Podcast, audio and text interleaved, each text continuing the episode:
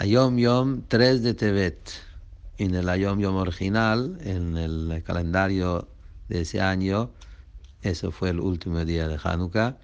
Entonces dice acá que en Torah Or, en el Mamar, el discurso que empieza Tanur Abaná Mitzvot Ner Hanukkah, hay algunos errores y acá trae correcciones en el Mamar. Por ejemplo, dice que en Kedai Koladinim, tiene que decir que Kedai Koladinim.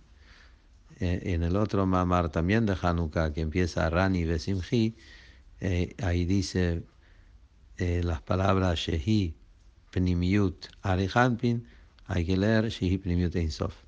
Estas son diferentes correcciones en los discursos de Hanukkah del Alter Rebe en Torah Or.